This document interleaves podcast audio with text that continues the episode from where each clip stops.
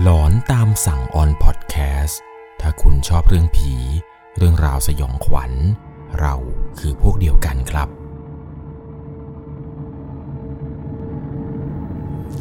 สวัสดีครับทุกคนครับ ขอต้อนรับเข้าสู่ช่วงหลอนตามสั่งอยู่กับผมครับ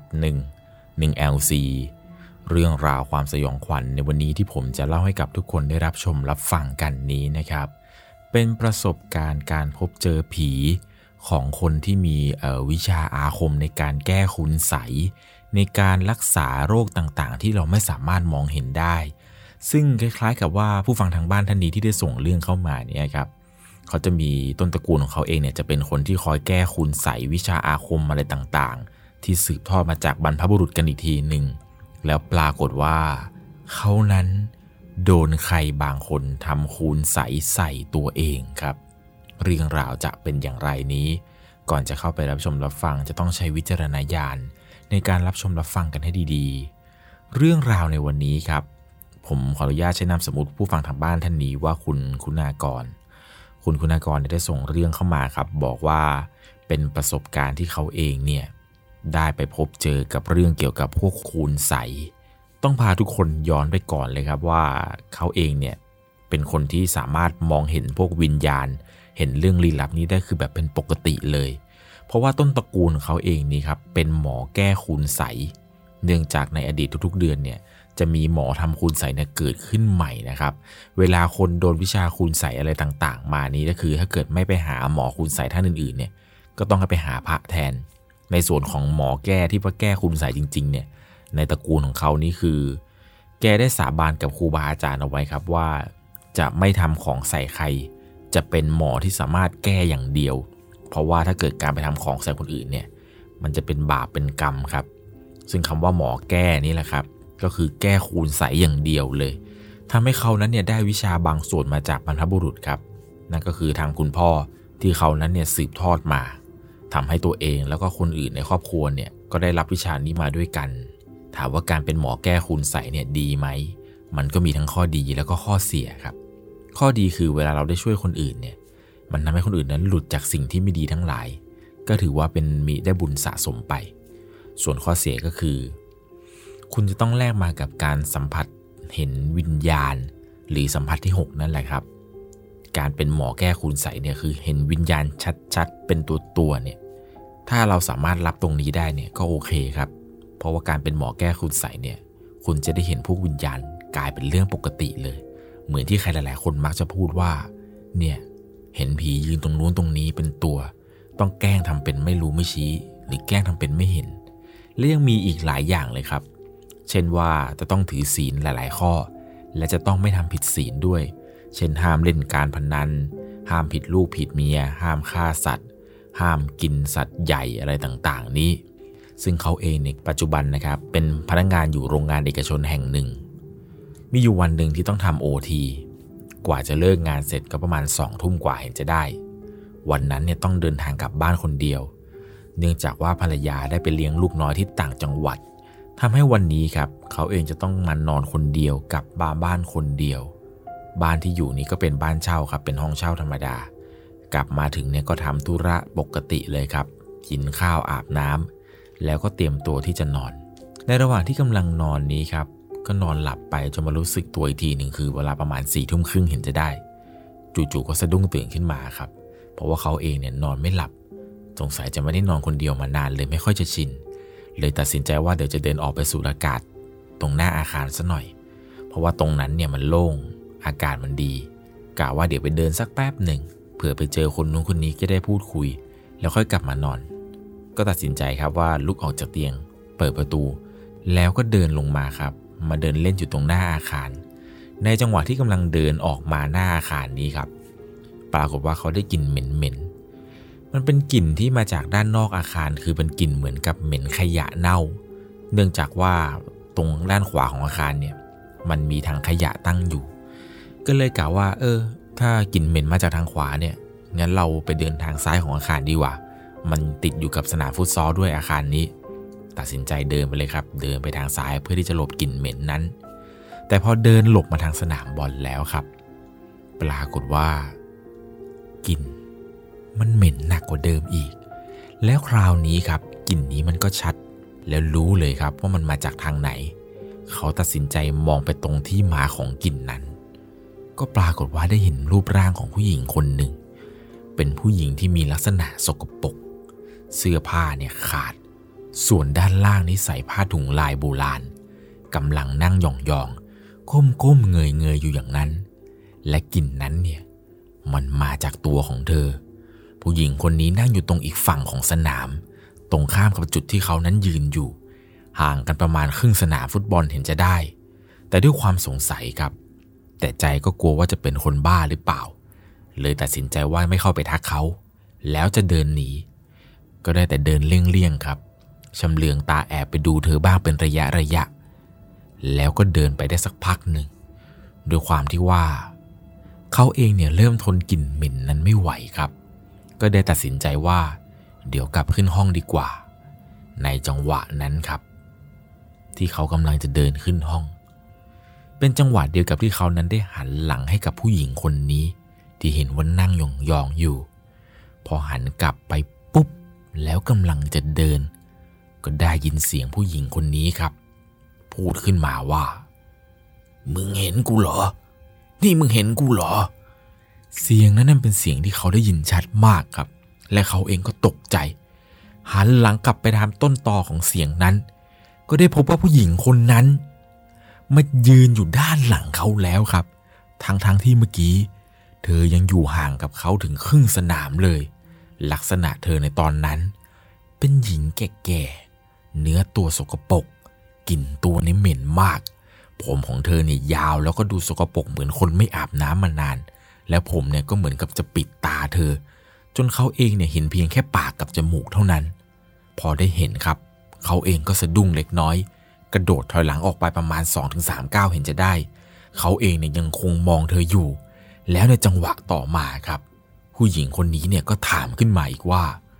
มึงเห็นกูจริง ๆ ด้วย มึงนี่น่าสนใจดีนะ ไปอยู่กับกูนะ ไปอยู่กับกูพอผู้หญิงคนนี้พูดจบครับ เขาเองเนี่ยก็ขนลุกทั้งตัวเลย รู้ได้ทันทีว่าเธอเนี่ยเป็นผีอย่างแน่นอน เพราะในจังหวะที่เธอพูดจบครับ เหมือนกับเธอจะเงยหน้าขึ้นมานิดหน่อยทำให้เขานั้นได้เห็นส่วนบนของหน้าเธอ ผู้หญิงคนนี้ไม่มีดวงตา แล้วยังมีตะปูครับ ปักอยู่กลางหน้าผากของเธอ เห็นได้อย่างชัดเจนเลยครับ อเห็นเช่นนี้เนี่ยเขาก็รีบวิ่งหนีสิครับ ใส่เกียร์หมาวิ่งขึ้นมาเลย ในใจเนี่ยก็คิดว่าชิบหายและ ก็วิ่งวิ่งวิ่งหน้าตั้งขึ้นมาบนห้อง รีบปิดประตูห้อง แล้วก็เข้านอนพยายามข่มตาให้หลับ จนเผลอหลับไปได้ครับ พอเช้าขึ้นมาก็เป็นเช้าของวันวิสาขาบูชา ซึ่งเป็นวันพระใหญ่ แล้ววันนี้ครับ เขาเนี่ยก็ต้องทำกิจวัตรเป็นปกตินั่นก็คือ ไปล้างหน้าแปรงฟันไปนำดอกไม้นำอาหารขึ้นหิ้งพระ เหมือนกับทุกๆ ครั้งในวันพระใหญ่ หรือวันพระอื่นๆ แต่วันนี้เนี่ยรู้สึกแปลกๆครับ รู้สึกว่าตัวเองเนี่ยปวดไหล่แล้วก็ปวดหลัง ทั้งเหมือนกับว่านอนไม่ค่อยพอด้วยยังไงอย่างนั้นเลย คือตอนนี้ก็เหมือนกับจะเป็นไข้ด้วยครับ แต่ก็คิดว่าเดี๋ยวก็คงกินยาแล้วก็น่าจะหาย อีกเรื่องหนึ่งคือ เมื่อคืนเนี่ยเขาเองก็ไม่ได้ทักอะไรกับผีตัวนั้น มันก็คงไม่สามารถตามมาได้อยู่แล้วแหละ ก็เลยไม่ได้คิดถึงเรื่องนั้นไปเลย ก็ผ่านมาเรื่อยครับ วันทั้งวันเนี่ยก็ผ่านมาด้วยอาการที่เจ็บหลังเจ็บไหล่จนตกเย็นวันนั้นครับ ก็ได้นัดกับกลุ่มเพื่อนๆ เป็นกลุ่มเพื่อนที่รู้จักกันนี่แหละครับ ว่าจะชวนกันไปทำบุญที่วัดใกล้ๆซะหน่อย ด้วยความที่ว่าวันนี้เป็นวันพระใหญ่ วัดนี้เนี่ยจะเปิดโบสถ์ให้คนทั่วไปได้เข้าไปเวียนเทียนกัน ปกติแล้ววัดนี้จะไม่ได้เปิดโบสถ์นี้สักเท่าไหร่ครับ แล้ววันนั้นเนี่ยพอตกเย็นจนหัวค่ำ เขากับเพื่อนๆเนี่ยก็ไปถึงวัดครับ แล้วก็ได้ไปทำบุญกันตามปกติ คือไปทำบุญถวายสังฆทาน ไปทำบุญถวาย เทียนถวายนู่นถวายนี่ ซื้อข้าวสารอาหารแห้งอะไรต่างไปให้กับวัด ไปทำบุญโอ้ทำหลายอย่างเลยครับ ตอนนั้นที่ไปกับเพื่อนๆเพราะว่าไปกันหลายคน ก็ทำบุญไปเรื่อยครับ ตามหลักพิธีกรรมวันวิสาขาบูชาทำไปจนเสร็จทุกอย่าง เวียนทงเวียนเทียนอะไรเสร็จเรียบร้อย สุดท้ายเนี่ยก็คือผู้ทุกคำที่ว่ามาวัดนี้บ่อย ๆ ก็รู้จักแล้วก็มีความสนิทสนมกับเจ้าวาสแล้วก็พระเนนบางส่วน หลังจากที่ทำบุญเสร็จปุ๊บ ก็ได้เข้าไปกราบไหว้หลวงพ่อท่านหน่อย พร้อมกับเพื่อนอีกคนหนึ่งไปนั่งคุยสนทนากันไปเรื่อย จนคุยกันไปได้สักพัก หลวงพ่อเนี่ยก็ทักขึ้นมาครับว่า โยมมากันกี่คนละ่ะ เขาก็ตอบกับหลวงพ่อคนนี้ไปครับว่าอ๋อผมมากัน 8 คนครับหลวงพ่อ มีชายหกคนหญิงสองคนครับ พระท่านก็ตอบมาว่า หญิงเนี่ย มาแค่สองคนใช่ไหม เขาก็ตอบว่าใช่ครับ มาแค่สองคน มีแต่วัยรุ่นครับหลวงพ่อ หลวงพ่อก็ยังถามคำถามเดิมครับว่าตกลงผู้หญิงมาสองคนจริง ๆ นะ เขาเองก็ยืนยันคำตอบครับว่ามาสองคนครับหลวงพ่อ หลังจากนั้นเนี่ยหลวงพ่อก็ถามขึ้นมาอีกครับว่า เอาอย่างนี้ วันนี้เนี่ย ใครดูทรงไม่สบาย มาหาหลวงพ่อหน่อยสิ เพื่อนเนี่ยก็มองหน้ากันเลิกลักเลิกลักครับ ไม่มีใครบอกเลยว่าตัวเองไม่สบายอะไรยังไง เขาเองก็เลยบอกไปเลยครับว่า ผมเองครับหลวงพ่อ ผมปวดไหล่ปวดหลังแปลกๆ สักพักหนึ่งครับ หลวงพ่อเนี่ยก็เรียกเพื่อนๆที่เหลือเนี่ยบอกว่ามามามารวมกันตรงนี้เลย หลังจากนั้นเนี่ยแกก็ทำพิธีอะไรบางอย่าง แล้วก็ลดน้ำมนต์ให้ หลังจากลดน้ำมนต์เสร็จแล้วครับ หลวงพ่อเนี่ยก็เรียกเขาเองเนี่ยเข้าไป เรียกกวักมือเรียกมาเลยครับ มามามา แล้วเหมือนกับแกก็กระซิบว่า ไอ้หมอเอ้ย เองไปทำอะไรมา ถึงได้มีผีพายตามมาด้วยละ่ะ ด้วยความที่ว่าวัดนี้ครับ หลวงพ่อเนี่ยกับเขาอะคือสนิทสนมกันพอสมควร แล้วหลวงพ่อก็จะรู้ครับว่าเขาเองเนี่ยเป็นหมอแก้คุณใสครอบครัวเขาเนี่ยก็คือเป็นหมอแก้คุณใส่กันทั้งตระกูล ก็ยังได้เรียนวิชาหลาย ๆ อย่างเนี่ยมาจากพระในวัดนี้พอสมควร แล้วอีกอย่างหนึ่งคือหลวงพ่อเนี่ยก็รู้ครับว่าเขาเองเนี่ยเห็นผี แต่การเห็นผีของเขาเนี่ยมันต้องใช้สมาธิในการมองนิดหนึ่งอย่างเช่นถ้าวันไหนป่วยเนี่ยหรือถ้าไม่ได้นั่งสมาธิเนี่ยก็จะไม่สามารถเห็นได้ หลวงพ่อก็เลยเรียกเขาว่าไอ้หมอไอ้หมอด้วยความสนิทสนมกันพอสมควร หลังจากนั้นครับหลวงพ่อก็บอกว่าอะแม่หมอ หมอนั่งสมาธิเลย เริ่มนั่งได้เลย เขาเองก็เริ่มนั่งเลยครับ ตามที่หลวงพ่อบอก ในระหว่างนั้นเนี่ยพระท่านเนี่ยก็ได้นำมีดครับ มีดบางอย่างน่าจะเป็นเหมือนกับมีดกริดยกขึ้นมาแล้วก็ท่องคาถา เพื่อที่จะทำอะไรสักอย่าง เขาเองเนี่ยก็นั่งหลับตาไปเลยครับ นั่งขัดสมาธิ นั่งหลับตาไปได้สักพักหนึ่ง หลวงพ่อก็บอกว่าเอา้าลืม ลืมตาขึ้นมา หมอ หมอลืมตา แล้วก็ให้หันหน้าไปทางหน้าวัดครับ พอเขาหันไปเนี่ย ก็ได้พบกับผีมากมายเลยครับ ทั้งเปรต สัมภเวสี ผีไม่มีหัว ผีคนแก่นั่งยกมือไหว้รอขอส่วนบุญเต็มลานวัดเลยครับ แล้วเชื่อไหมครับว่าหนึ่งในกลุ่มพวกผีวิญญาณที่เขาเห็นเนี่ย มันมีผีผู้หญิงคนหนึ่ง ที่เขานั้นได้เจอเมื่อคืนนั่งอยู่ในกลุ่มผีพวกนั้นด้วยทำให้เขาตกใจสิครับ หลวงพ่อก็บอกว่าสตินะหมอ หมอตั้งสติไว้นะ หมอตั้งสติให้ดีๆ หลวงพ่อเนี่ยก็ถามเขาว่า ไอ้ผีที่มีตะปูรู้จักไหม เขาเองก็เลยตอบหลวงพ่อไปครับว่าอ๋อครับ ผมเจอเมื่อคืนเลยครับหลวงพ่อ และผมก็ไม่ได้ทักนะครับ มันตามมาได้ยังไง หลวงพ่อเนี่ยก็เลยตอบกับเขาครับว่าอาตมาก็ไม่รู้หรอก แต่มันตามมาด้วย แล้วเอาไงล่ะ จะไล่ไปไหมหรือจะเลี้ยงไว้ เขาเองก็ตอบทันทีเลยครับไม่ครับไม่ครับหลวงพ่อผมผมไม่เลี้ยงครับหลวงพ่อหลวงพ่อไล่ผมหน่อยได้ไหมครับ ว่าอย่างนั้นอยู่แล้ว หลวงพ่อเนี่ย คิดอยู่แล้วแหละ ว่าเองต้องไม่เอา เอาอย่างนี้หลวงพ่อก็จะไล่ให้ แต่เองเนี่ยต้องนั่งอยู่ในสมาธิ ในจังหวะนั้นเนี่ยเขาเองก็นั่งเลยครับ นั่งสมาธิหลับตาทันทีไอ้ผีตัวนี้เนี่ยมันมาเอาเองแน่ ถ้าจิตเองเนี่ยไม่แข็ง เขาเองเนี่ยก็บอกหลวงพ่อเขาว่าครับครับแต่ผมจะตั้งจิตให้เพ่งภาวนาให้ดีที่สุดเลยครับ หลวงพ่อจะให้นิ่งที่สุดเลย หลังจากนั้นเดี๋ยวหลวงพ่อก็เริ่มสวดมนต์ครับ เริ่มสวดแล้วก็เอามีดเนี่ยมาทำอะไรสักอย่างที่ท่านเนี่ยเตรียมมาไว้ตั้งแต่แรก แล้วเหมือนกับว่าหลวงพ่อเนี่ยก็นำมีดมันหน้าบนหน้าผากของเขา เขาเองเนี่ยก็หลับตาทำสมาธิอยู่ก็ตกใจครับ อยู่ดีๆ มันก็มีเหล็กเย็นๆเนี่ยมาหน้าที่ตรงหน้าผาก แต่เขาเองเนี่ยก็ไม่ลืมครับ ไม่ลืมที่จะหลุดออกจากสมาธินั้น ก็คือยังหลับตาอยู่ หลังจากนั้นเนี่ยหลวงพ่อก็เริ่มท่องอะไรก็ไม่รู้ครับ ลองเริ่มท่องวู้วู้เป็นภาษาแบบภาษาบาลีแบบ เป็นคาถาที่ท่านเนี่ยน่าจะเรียนมา อาการของเขาเนี่ยเหมือนกับร่างกายมันขนลุก แล้วมันก็หนาว จะหลับอย่างเดียวเลยครับ ในจังหวะที่กำลังจะหมดสตินั้น หลวงพ่อก็พูดขึ้นมาครับว่า ไอ้หมอ ไอ้หมอสติ ตื่น ตื่นตื่นหมอสติสติ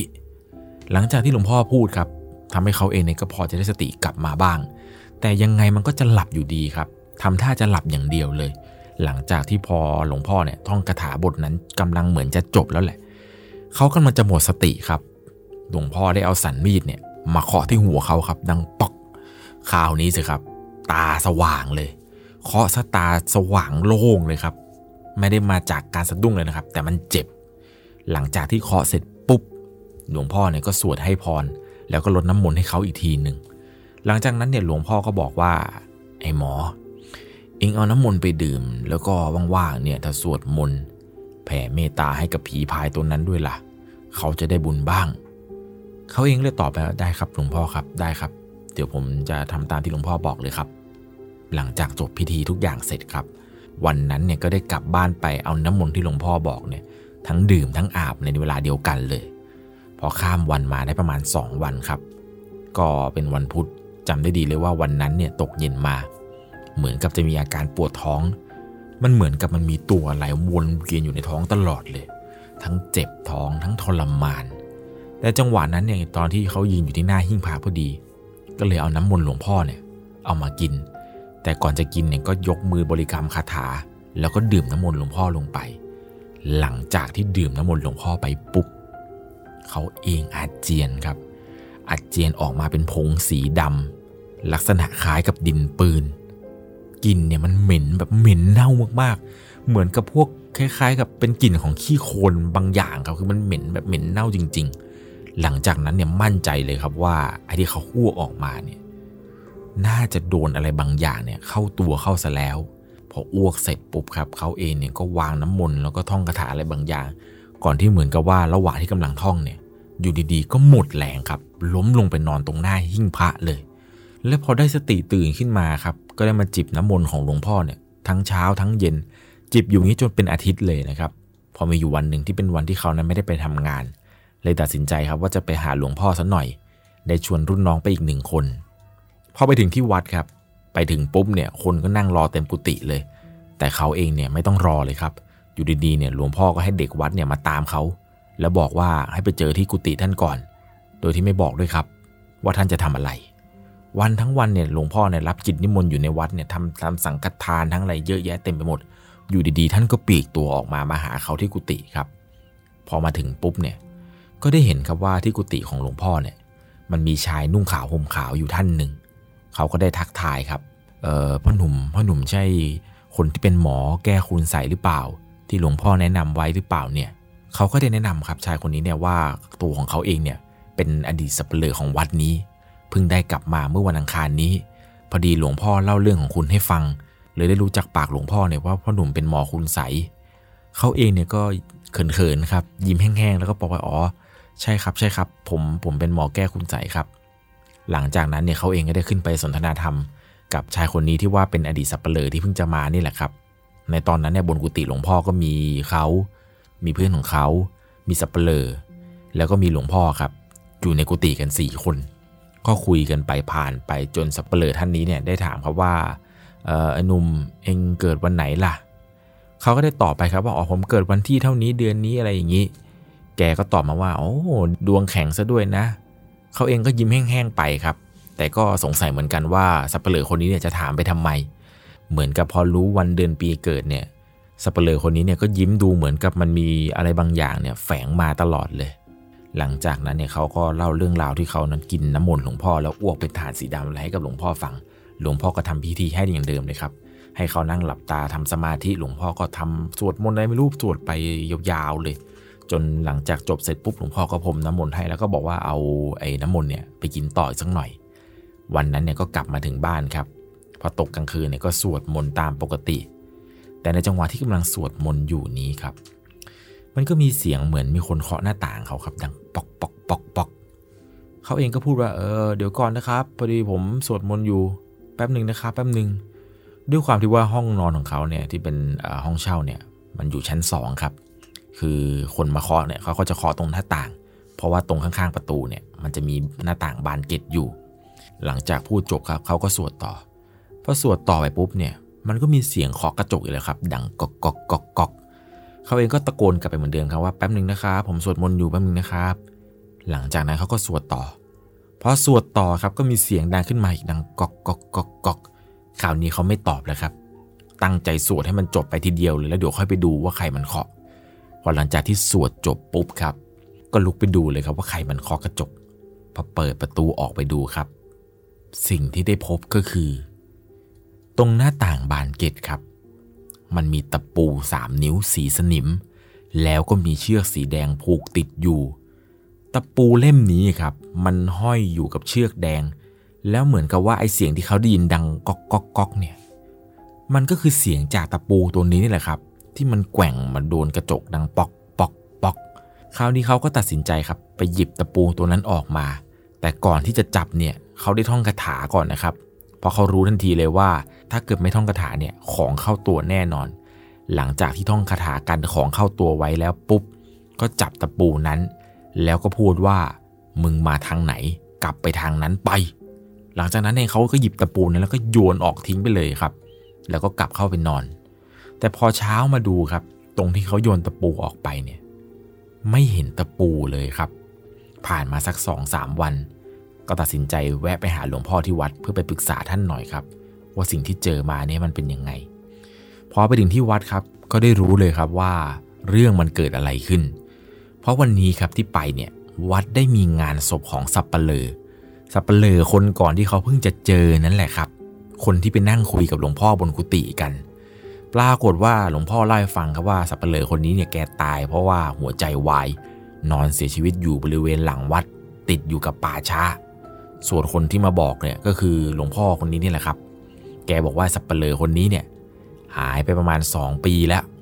อยู่ดีๆเนี่ยก็กลับมาวันที่มาเจอกันเองนั่นแหละ ดูท่าแล้ว น่าจะไปศึกษาพวกคูณใสกับพวกของอะไรไม่ดีไม่ดีมา แต่แกเนี่ยชอบในด้านเงินตา ทำให้แกชอบโดนคนมีเงินมีทองเนี่ยสั่งให้ทำของใส่คนอื่นเป็นประจำแล้วก็ชอบลองวิชาอาคมกับคนอื่นนัก จนสุดท้ายเนี่ยหลวงพ่อดูจากการตายแล้วเนี่ยของเนี่ยน่าจะย้อนกลับมาหาตัวเองอย่างแน่นอน หลังจากนั้นครับ เขาเองก็ได้เล่าหลวงพ่อฟังครับว่า เมื่อคืนเนี่ยผมไปเจออะไรมา หลวงพ่อเนี่ยก็บอกว่าสงสัย มันน่าจะโดนของที่มันทำให้เองนั่นแหละ ย้อนกลับมาหา คงคิดว่าสับปะเลอนี้เนี่ยที่ตายเนี่ยน่าจะตายจากของนั่นแหละ ที่ทำใส่คนอื่นเข้าไปทั่วจนสุดท้ายเนี่ยของมันวนกลับมา เพราะว่าเขาเองเนี่ยก็รู้ครับว่าคนที่จะทำพิธีนี้ได้เนี่ยอย่างแรกเลยคือจะต้องรู้วันเกิดก่อน แล้วก็ชื่อของคนนั้นด้วย ซึ่งวันที่เขาไปเจอกับสับปะเลอคนนี้เนี่ยทั้งเขาแล้วก็เจ้าอาวาสเนี่ยก็ได้มีการคุยกันคุยนู่นคุยนี่กันไป ทีแรกเขาก็คิดว่าโอ้สับปะเลอคนนี้เนี่ยเออดีเว้ย ถามนู่นถามนี่แหมทำมาเป็นชมเขาว่าอายุยังน้อยอยู่เลยเป็นหมอแก้คุณใสซะแล้วไอ้รอยยิ้มที่เขาสัมผัสได้ว่ามันมีอะไรแอบแฝงเนี่ย สุดท้ายมันแอบแฝงจริง ๆ ครับทำมาเป็นถามว่าเป็นหมอแก้คุณใสหรอ ที่ไหนได้อยากจะลองวิชา สุดท้ายครับ ของวิชาที่ทำใส่คนอื่นเนี่ย เข้าตัวจนตัวเองตาย เขาเองเนี่ยก็ไม่ได้โกรธอะไรหรอกนะครับ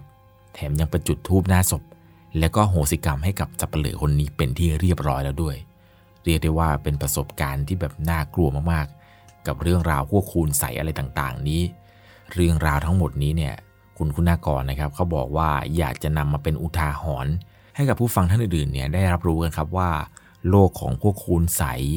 การมองเห็นวิญญาณ การเห็นผีในโลกหลังความตายเนี่ยมันมีอยู่จริง ๆ อย่าได้ทำผิดหรือว่าอย่าไปทำอะไรแบบนี้ที่มันไม่ดีเลย เพราะว่าเขาเองเนี่ยบอกว่าตั้งแต่เป็นหมอคูณใสมาเนี่ยครับ เขาได้เห็นอะไรหลายอย่างมากๆ วิญญาณแต่ละตัวที่เขาเนี่ยเห็นเนี่ยคือเป็นวิญญาณที่ทำผิดแบบผิดชั่วร้าย เช่นว่าทำนู่นทำนี่คือมันหนักจริง ๆ จนไม่สามารถไปเกิดได้ พอวิญญาณพวกนี้นะครับ เห็นว่าใครเนี่ยสามารถเห็นพวกเขา พวกนี้เนี่ยจะมาก่อกวนครับ จะมาเหมือนกับมาขอส่วนบุญ จนเราเองเนี่ยอาจจะเป็นบ้าเสียสติไปได้เลยนะครับ รุ่นพี่ของผมคนหนึ่งเนี่ยที่เขาเห็นผีหรือว่าเห็นอะไรแบบนี้เนี่ยเขาก็บอกว่าเขาทุกวันนี้นะครับใช้ชีวิตลำบากมากๆ ต้องพยายามหลีกเลี่ยงทำเป็นไม่เห็นครับ เพราะว่าถ้าเกิดพวกนั้นเนี่ยรู้ว่าเราเห็น รับรองได้เลยครับว่า เขาจะตามเราไปไม่หยุดอย่างแน่นอน ใครมีประสบการณ์เกี่ยวกับการเห็นผี เห็นอะไรแปลกๆอีก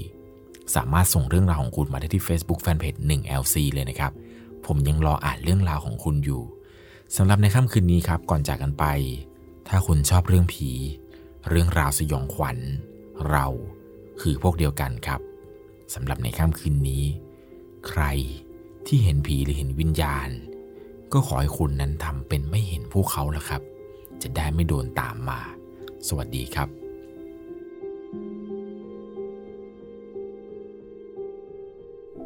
สามารถรับชมเรื่องราวหลอนๆเพิ่มเติม ได้ที่ YouTube c h anel 1 LC ยังมีเรื่องราวหลอนๆที่เกิดขึ้นในบ้านเรา รอให้คุณแนนได้รับชมอยู่นะครับ